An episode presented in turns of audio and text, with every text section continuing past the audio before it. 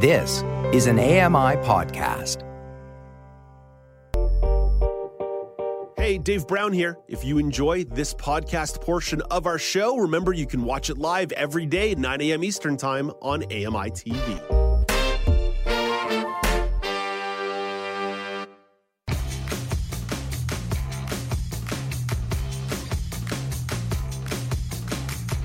Welcome back to Now with Dave Brown on A M I T V and streaming in audio on A M I plus dot C A. I'm Alex Smythe.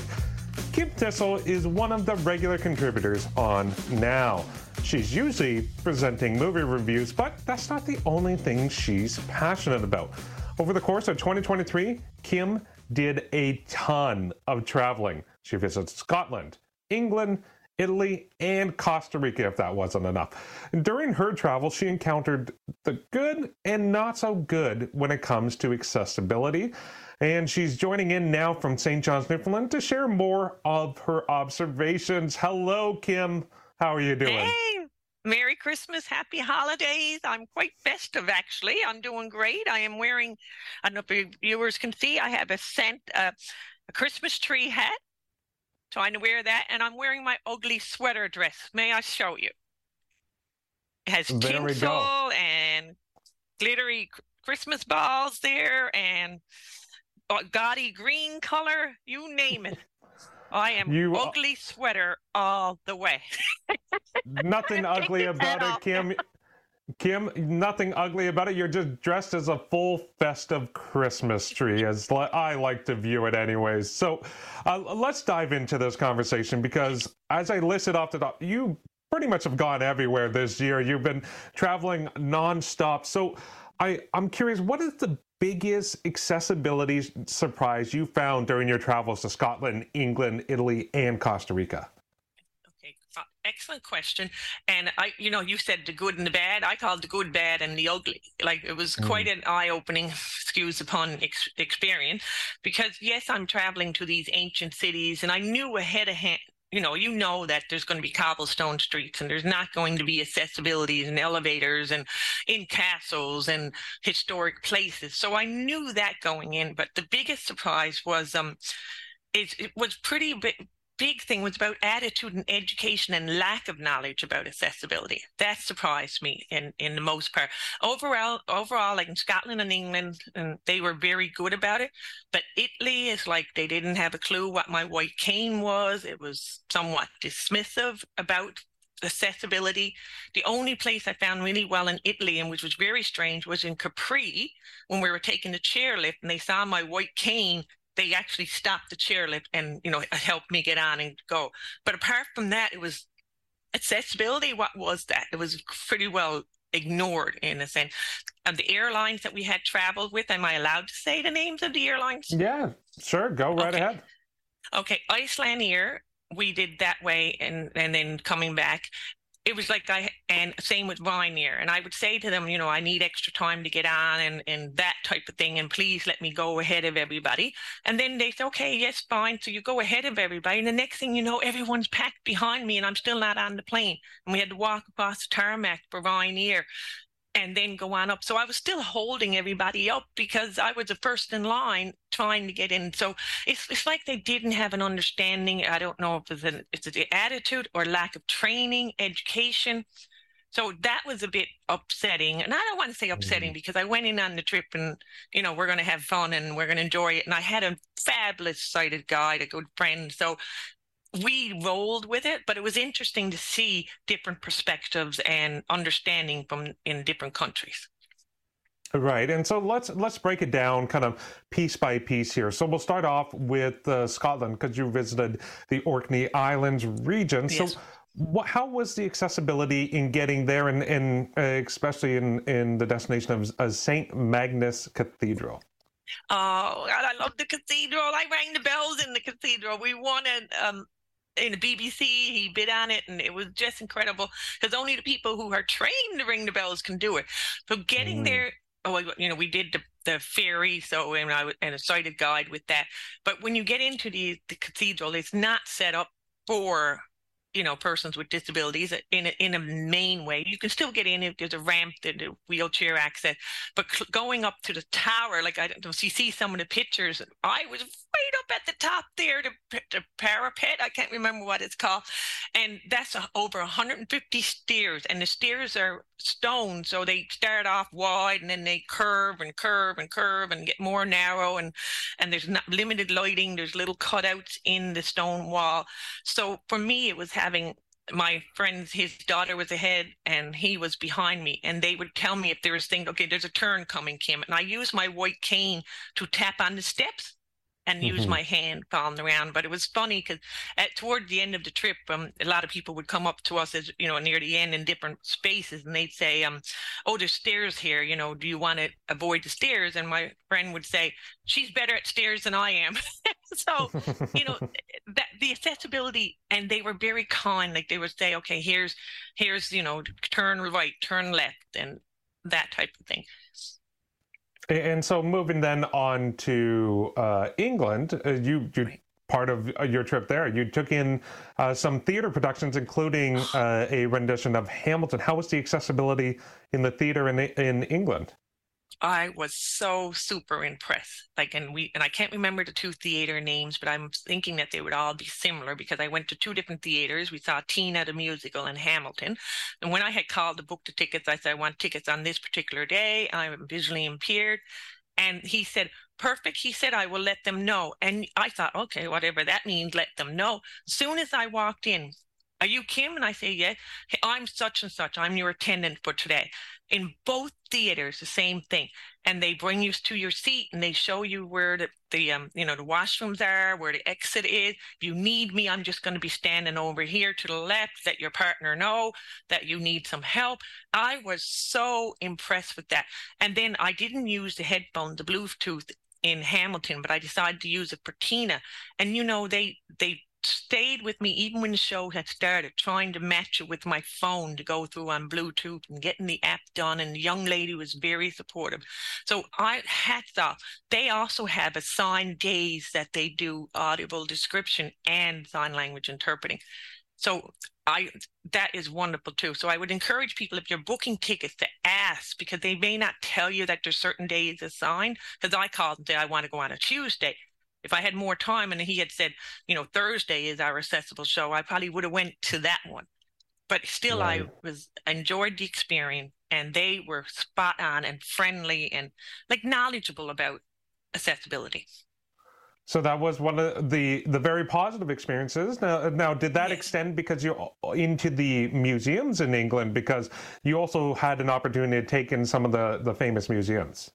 Yes, and the museums were good. Like they would ask, you know, do you need any assistance or how can we help? And and we're like I said, I had a fabulous sighted guide, a real good friend, and and we were well, we worked well together. But they would often offer, like we have headsets to, you know, they have headsets for pretty well every language, so mm. you can listen to the exhibits and go around and listen to the exhibits and what they are, you know, press certain button, now you're exhibit one.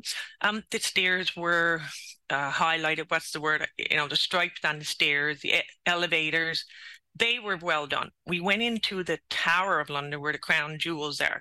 Now that's very dark and harder to see, but having said that, there's some places that were easier to maneuver than others.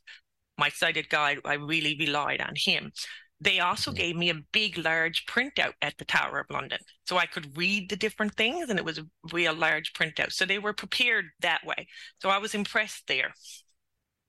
Yeah, it, it seems to come to like kind of that that hurdle you always uh, come up against. It, it's whenever it's something a bit more uh, historically kind of preserved in a way that its accessibility yeah. tends to uh, kind of uh, fall by the wayside a little bit. It's, it can't be as, uh, you know, universally designed, obviously, if it's right. uh, uh, hundreds of years old, but there's still things that they can do. So that's, that's positive. There were still some uh, services available. Let's turn over to Italy. You you did mention uh, off the top, you know, there were some uh, not so good and, and downright ugly uh, experiences yes. you found when it came to accessibility. How was it on the train systems? Because the U K train systems seem to be like, you know, one of the best in the world. How did that compare to Italy when it came to accessibility? Um, the U K train, we did, you know, a Bob Land train, plus we did the subway. Um, pretty well I've left on my own with my partner to get on the train. I often wondered if I was by myself and I had said I need someone to help me, would they offer it? I'm not sure about that. The subway was phenomenal. I mean, it is a maze operating through that. But once you get on each train car, they have two or they have four seats, I believe, assigned just for those who have disabilities or pregnant women. And if so, and you're allowed to sit in them like the everyday passenger. But I have to say, as soon as I came on the train and they saw my white cane, people would stand up.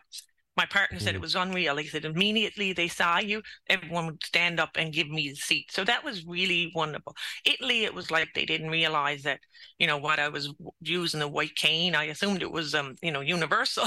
But, and it, it's not so much, you have to make sure to ask for the concessions. I noticed mm-hmm. that too. You know, like one day someone gave us the concession and then we went back to the same service to get the elevator down the the the mountain that you just showed there. I call it the mountain, but the cliff. And then it was like, it charges double. So yeah. You had to be careful. But I want to stress, these are, I'm just talking about little, like these are some experiences, but I'm not bashing these countries because, it, mm-hmm. you know, you run into fabulous people and beautiful sights and great food. And I, it's like I said, it comes back to the education part. I don't know if Italy truly works on their accessibility and, and the knowledge about that. Right. And so lastly, uh, uh, before we let you go, you, you finished off your big year of travel by going to Costa Rica. So what did you find in terms of the accommodations, the accessibility during your time there? Okay. Again, Costa Rica is a country that is being developed, and It, it hit and miss because, you know, it's, it's um, dirt roads and there might be a sidewalk and there may not be a sidewalk. The accommodations I went to were the same ones we went to last year. I've gotten to know to the um, the owner. So I did suggest to her, I said, you know, those stairs there we could do with, you know, tape or or paint.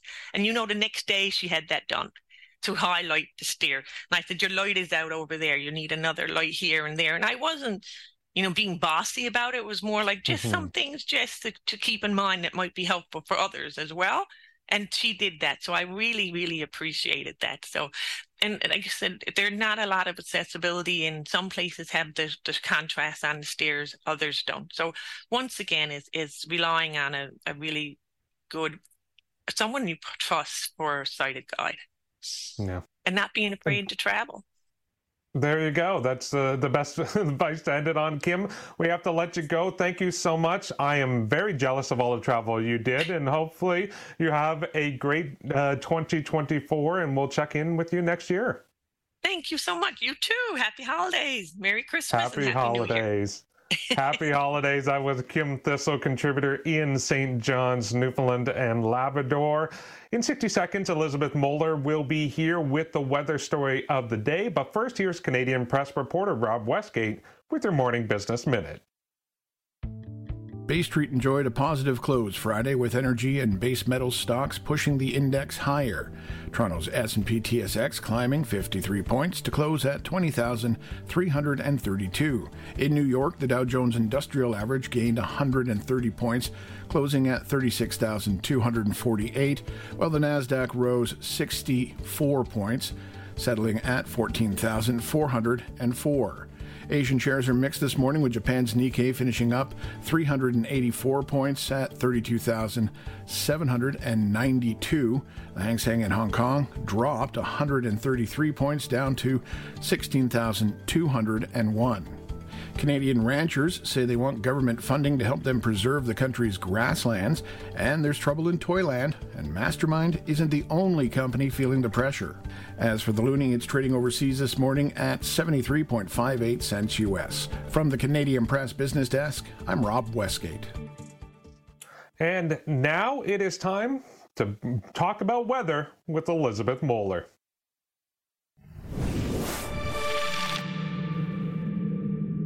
Elizabeth, it is the start of the week. It was a quite a pleasant weekend weather-wise in uh, at least in the southwestern on, uh, region of Ontario.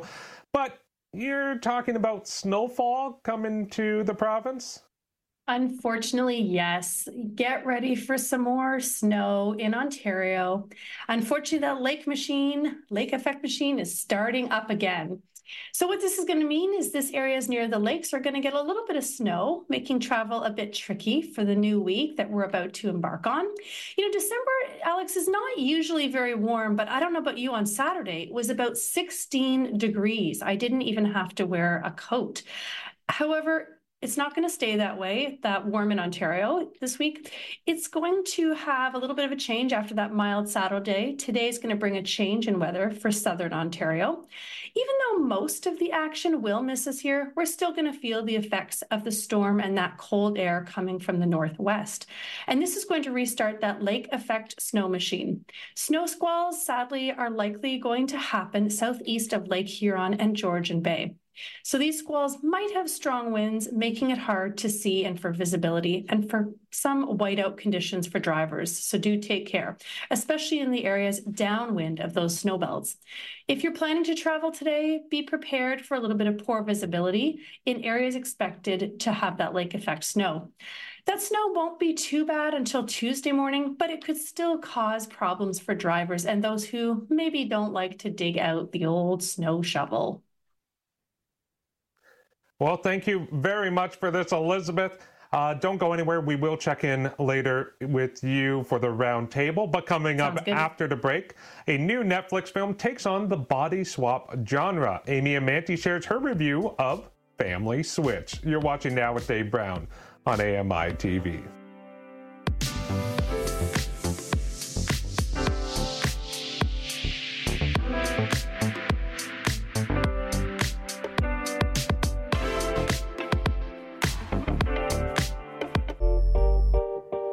Hey, Dave Brown here. If you enjoy this podcast portion of our show, remember you can watch it live every day at nine a.m. Eastern Time on A M I T V.